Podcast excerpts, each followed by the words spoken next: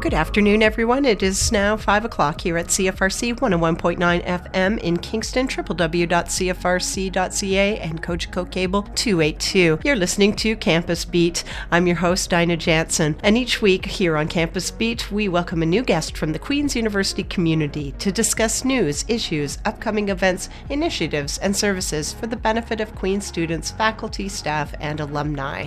Thanks for tuning in. Enjoy the show.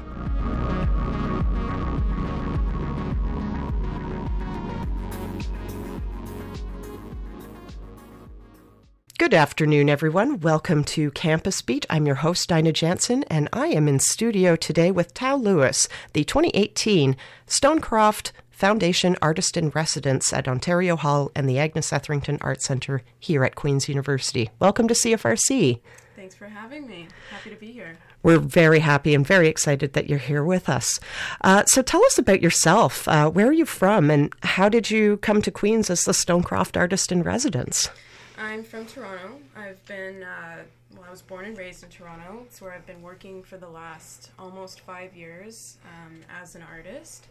Um, around 2016, when I had my first solo exhibition in Toronto, um, I met Sunny, Sunny Kerr, who's the curator at the Agnes Etherington.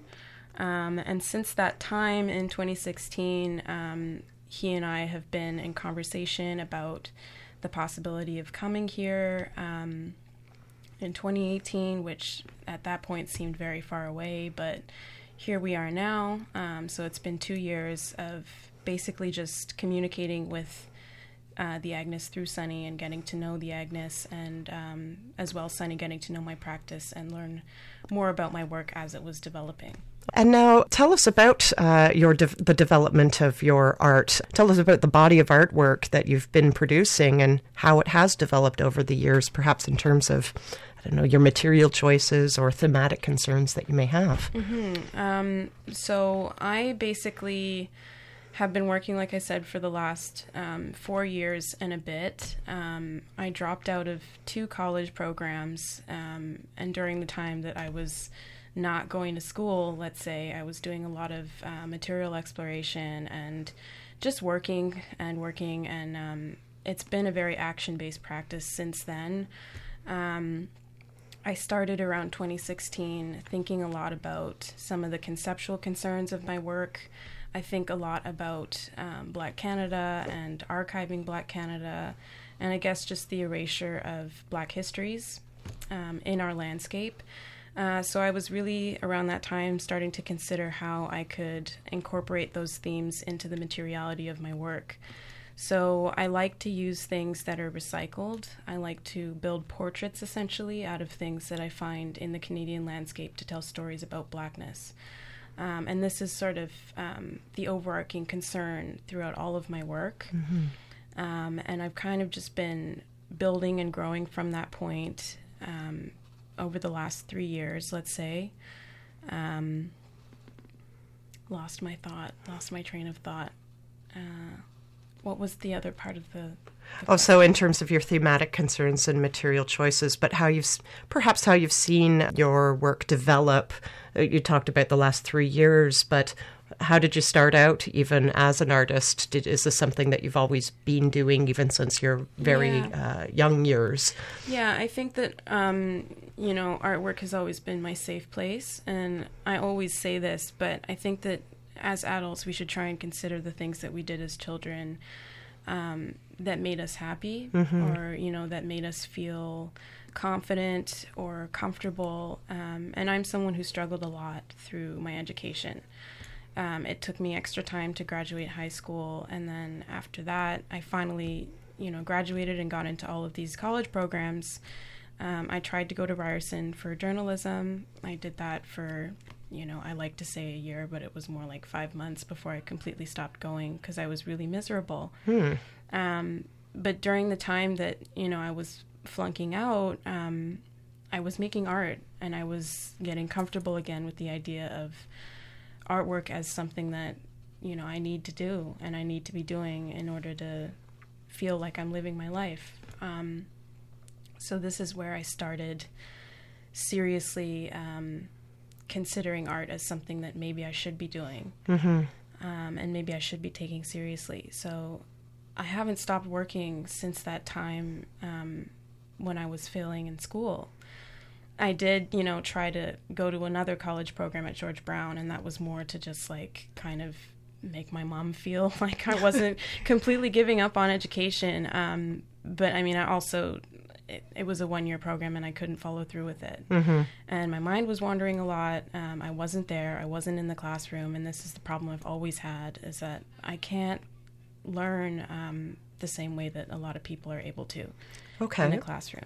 So, how might this translate in the creation of your work? It sounds like you're self taught. I am a self taught artist. Um, I have a very intuitive approach to art making. Um, I believe that there's no right or wrong way to construct something. Mm-hmm. And I have a lot of really unorthodox methods of how I do that, just in the terms of how you put things together or how you build something. Um, so a lot of my process doesn't make sense to people who are um, classically trained. Mm-hmm.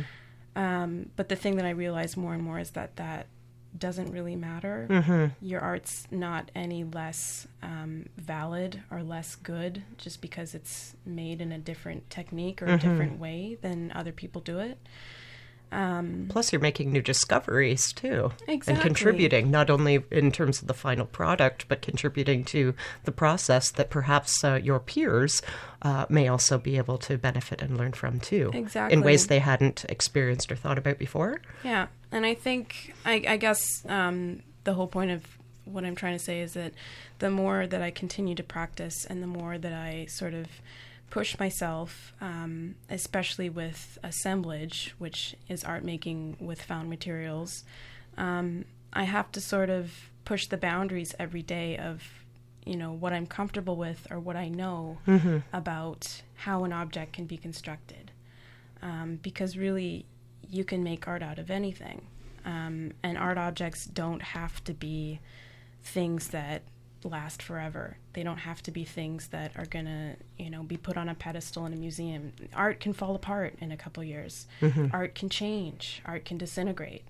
Um, I've made artwork out of live plants before that, you know, live in houses and have to get watered by the people who own them. And they eventually change shape exactly. or die if, they, exactly. they're not cared for. And that's okay. Mm-hmm. Um, and I think that, um, you know, a lot of us especially when we're studying art, get stuck in ideas about what art is supposed to be or what art can't be. Mm-hmm. Um, so, you know, working in assemblage is pushing myself every day to kind of uh, just push the boundaries of, of what that is. Okay. And what that can be.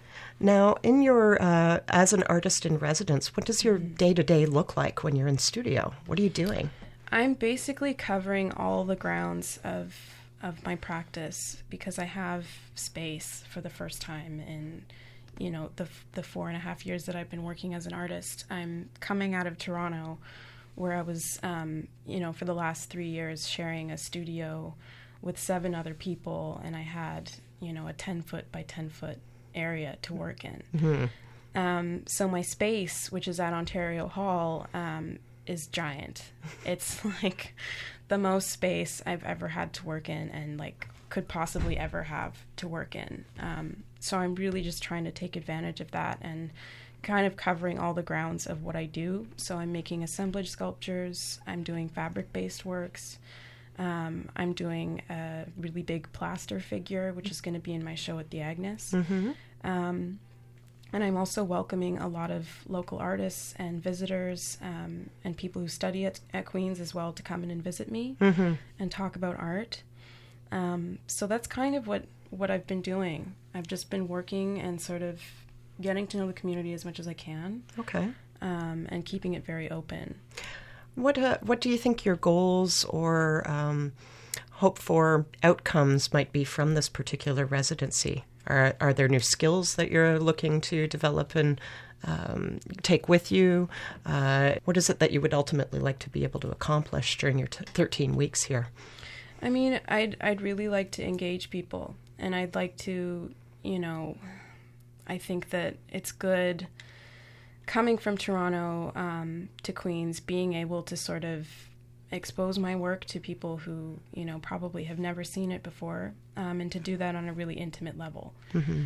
Which is the nice thing about being here is that I'm you know getting to be an artist amongst artists again, which you know life becomes very fast paced, and you don't always have time to do that unless you designate it. So. This is why I love having conversations about art with people, and I love doing workshops because it makes me feel that intimacy again about you know just being with people and talking about art um, and uh, yeah like really just getting to know each other on a personal level Okay. which is a very restorative thing for me as well Now, tell us a little bit about your inspiration in terms of um, thinking of a particular theme and actually putting that into practice. When you uh, start gathering your materials, do you have something already in mind as to what uh, what the final product is going to look like on the uh, end of it? Um, that really depends. It's something that changes quite a bit. Um, the way that I'm used to working in terms of assemblage is I'll usually have a collection of materials going, and sometimes there will be one thing within that pile of stuff that will kind of remind me of a bone or remind me of a face or it'll remind me of something and that will kind of spark the rest of the journey in creating a piece. And a lot of the times it'll just be, you know, predicted by whatever I find that day. Um, I like to sort of have as little of a hand in how things come together as possible, if that makes sense. I like to let the materials speak for themselves. As opposed to being a little bit too prescriptive, Yes, perhaps? If that's a good exactly. word. Exactly. Um, sometimes I'll, you know, have an object for like there. I've I've built things that I've had those objects for years before I really knew how they were supposed to kind of work together. Mm-hmm. Or I'll have, you know, some objects sitting in my studio for a year, and then I'll find one thing that'll help me kind of tie the rest of it together. So it really is sort of just sort of intuitive, and it doesn't make a ton of sense, but And what might the, some of these objects be? Mm, They're usually, like I said, portraits. Okay. So sometimes they're um, they appear as a full figure, or sometimes they appear as a bust, Mm-hmm. um, or I guess like a small statue. But they usually um, represent humanness in some capacity. Okay. Now, what do you hope your audiences uh, draw or perhaps learn from your work uh, when they have opportunities to view it? I mean, that's that's a hard question because I feel like audiences are a tricky thing. Um, And everything is, uh, what's that old adage, that everything's in the eye of the beholder? It's true. I think that's beauty's in the eye of the beholder. Um, but I guess, yeah, I try not to assert too much of what people should take away from my work. Mm-hmm. Um, a lot of the time, you know, I'm I'm a Jamaican Canadian person. That's how I identify, and there will be very small gestures in the work that people with my shared background will pick up on right away, or that they'll understand. Um, and then there are things that people see or notice in the work that hadn't really occurred to me. Um, and I think that's a really beautiful thing. I, I'm able actually to learn things about myself and about the work based on what other people take away from it. So I know why I'm making the work and what it means to me, but it means a whole host of different things to um, different people depending on who's looking on it. And I think that's a wonderful thing. So, Yeah. Now, I uh, moving forward, I understand that you've also teamed up with uh, Roots and Wings, a local uh, grassroots community group um, started by uh, Yasmin Gerbal, who is uh, in cultural studies as a PhD candidate here at Queen's University. Can you tell us a little bit about Roots and Wings and uh, the work that you're doing with this group? so I've done one workshop so far with Roots and Wings. Um, it's organized by Yasmin, and it's a group of um, femme identifying young people, and I think that they're aged from 8 to 17. Um, so the group that I had were, I, I didn't know what to expect based on that age bracket, but I had an amazing group of girls around eight years old. Um, and I think that these types of organizations, and especially these workshops, are so important, especially for young girls, because we just need space to create, and it's very often that we're not provided that space. Mm-hmm. Um, and I remember growing up and having an artist named Charmaine Lurch who would come to my school and do workshops with us. Um, and this was, I'm realizing now, such an important part of who I am today, probably. Um, because, like I said, it's like very often that we're not given that space. And when we're not given that space, we feel like maybe it's just something that's not there for us. And really, everyone should be able to make art. I make art because it's healing and, Mhm. and therapeutic. Um, and getting to be a part of, you know, providing that experience for other young people is really fulfilling for me. Mm-hmm. And it makes me feel like I'm kind of doing the right thing and I'm at the right place in life. Um, it's also just so inspiring to sort of, you know, be able to work with those girls because you can just see the energy that comes out when they're given these materials or when they're given the task to make something. Um, and it's really inspiring. Mm-hmm. And I think that you'll never encounter a more honest kind of storytelling or art making than you will from children. Mm-hmm. Um, so it's it's been a huge privilege for me to kind of um, get to know that program a little bit and work with them. Tell us a little bit about maybe a highlight from uh, one of the sessions that you had with um, uh, Roots and Wings.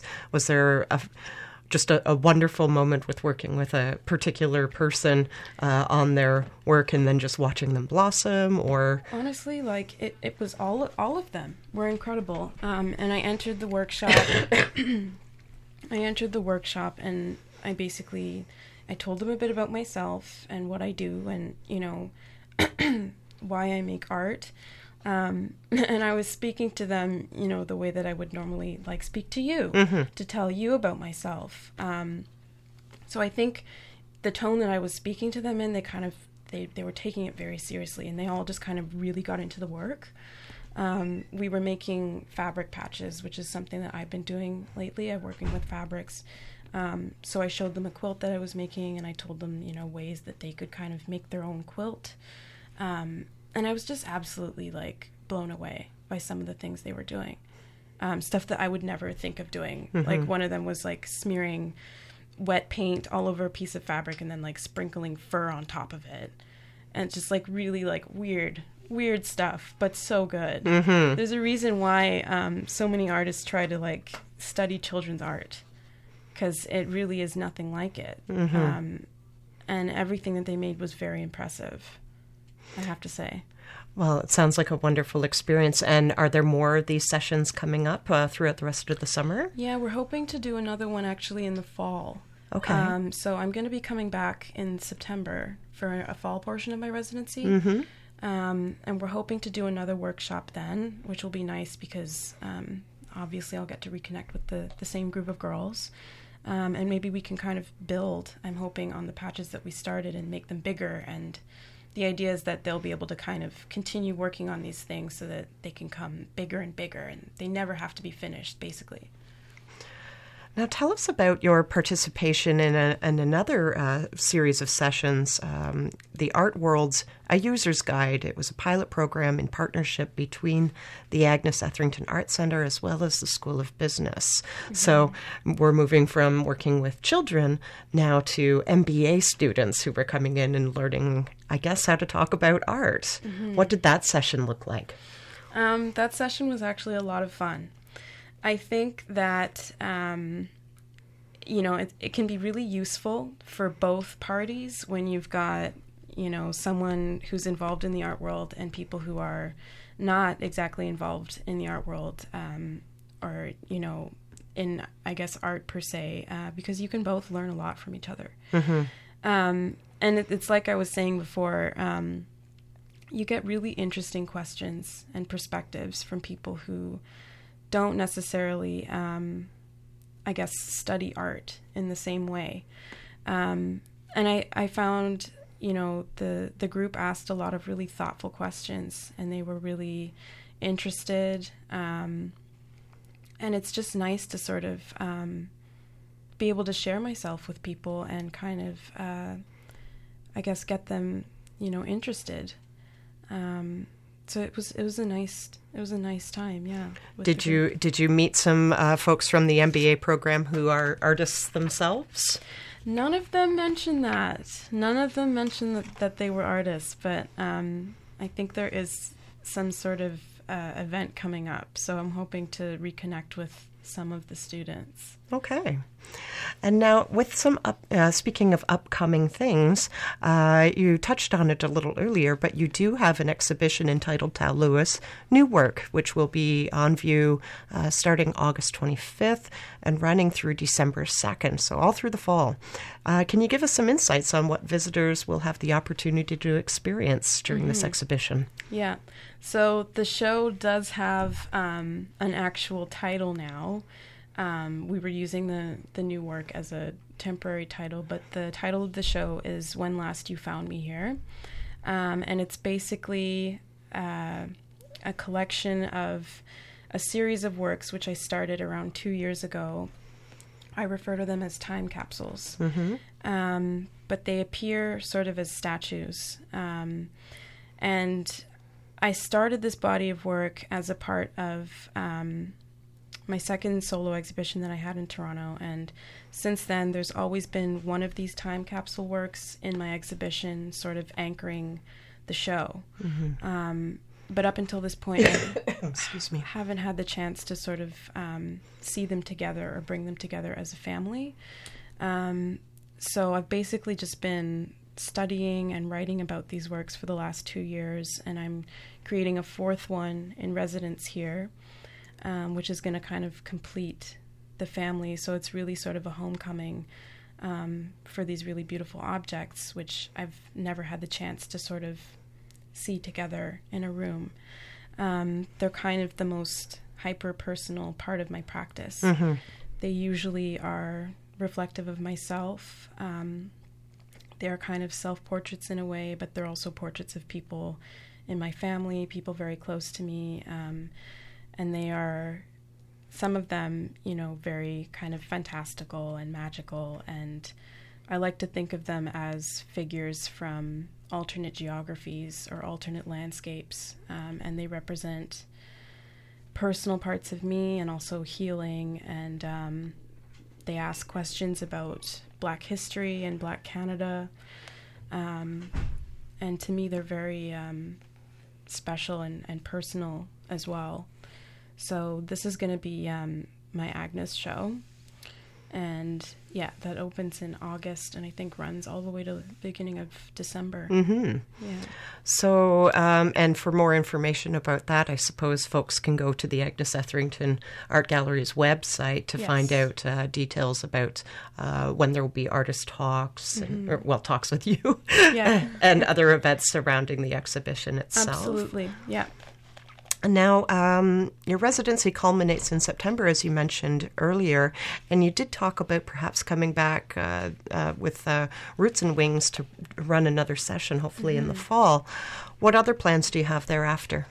There's going to be um, some public programming. So the Agnes and I are organizing a workshop, I think, which is going to be um, myself and some other local artists. Um, but it's going to be a workshop around sculpting with found objects. Okay. Um, so this is a workshop I've done a couple times before. It's a lot of fun because it kind of um, gets you thinking about art in different ways. Um, and it'll basically be um, taking things from outside and bringing them in and basically just teaching ourselves how to construct with those objects. Okay. Um, so that's going to be one workshop, and then we're also planning um, a couple of public talks. Um, I'm going to be working a bit with Katherine McKittrick, Mm, oh, yes. Gender studies. gender studies program here. Um, so I'm hoping to do some programming with her students, um, probably in the form of a talk and maybe a workshop with them as well. And then uh, I think there's also going to be probably a panel discussion or maybe just a talk with Katherine and I at the Agnes. Okay. Yeah. Well, this sounds very exciting. Yeah, it's going to be um, And it's nice to hear very, that you'll still be in Kingston too. Yeah, it'll be a very juicy two weeks with lots of stuff going on. Indeed. And now, finally, how can people learn more about you and your work and uh, perhaps see some of the work you've created outside of this upcoming mm-hmm. uh, um, exhibitions, works you've done in the past, for example? Yep. So I have uh, my entire portfolio online on my website which is just taulewis.com, T A U L E W I S.com. All right. So our listeners are encouraged to go to the URL, taulewis.com, and mm-hmm. uh, have a look at uh, the wonderful body of work that is available there through the whole portfolio. And of course, uh, think about um, coming by the exhibition that will be taking place at uh, the Agnes Etherington Art Center entitled, remind us again? When Last You Found Me Here. When Last You Found Me Here, running from August 25th through December 2nd. So, thank you very much, Tau, for coming in and uh, giving us some of your valuable time today. We really appreciate it. It was uh, this has been a lovely conversation. I feel like I know so much yeah. more about art. Thank you so much for having me. I've really enjoyed talking to you today. All right. We'll see you again. Thank you.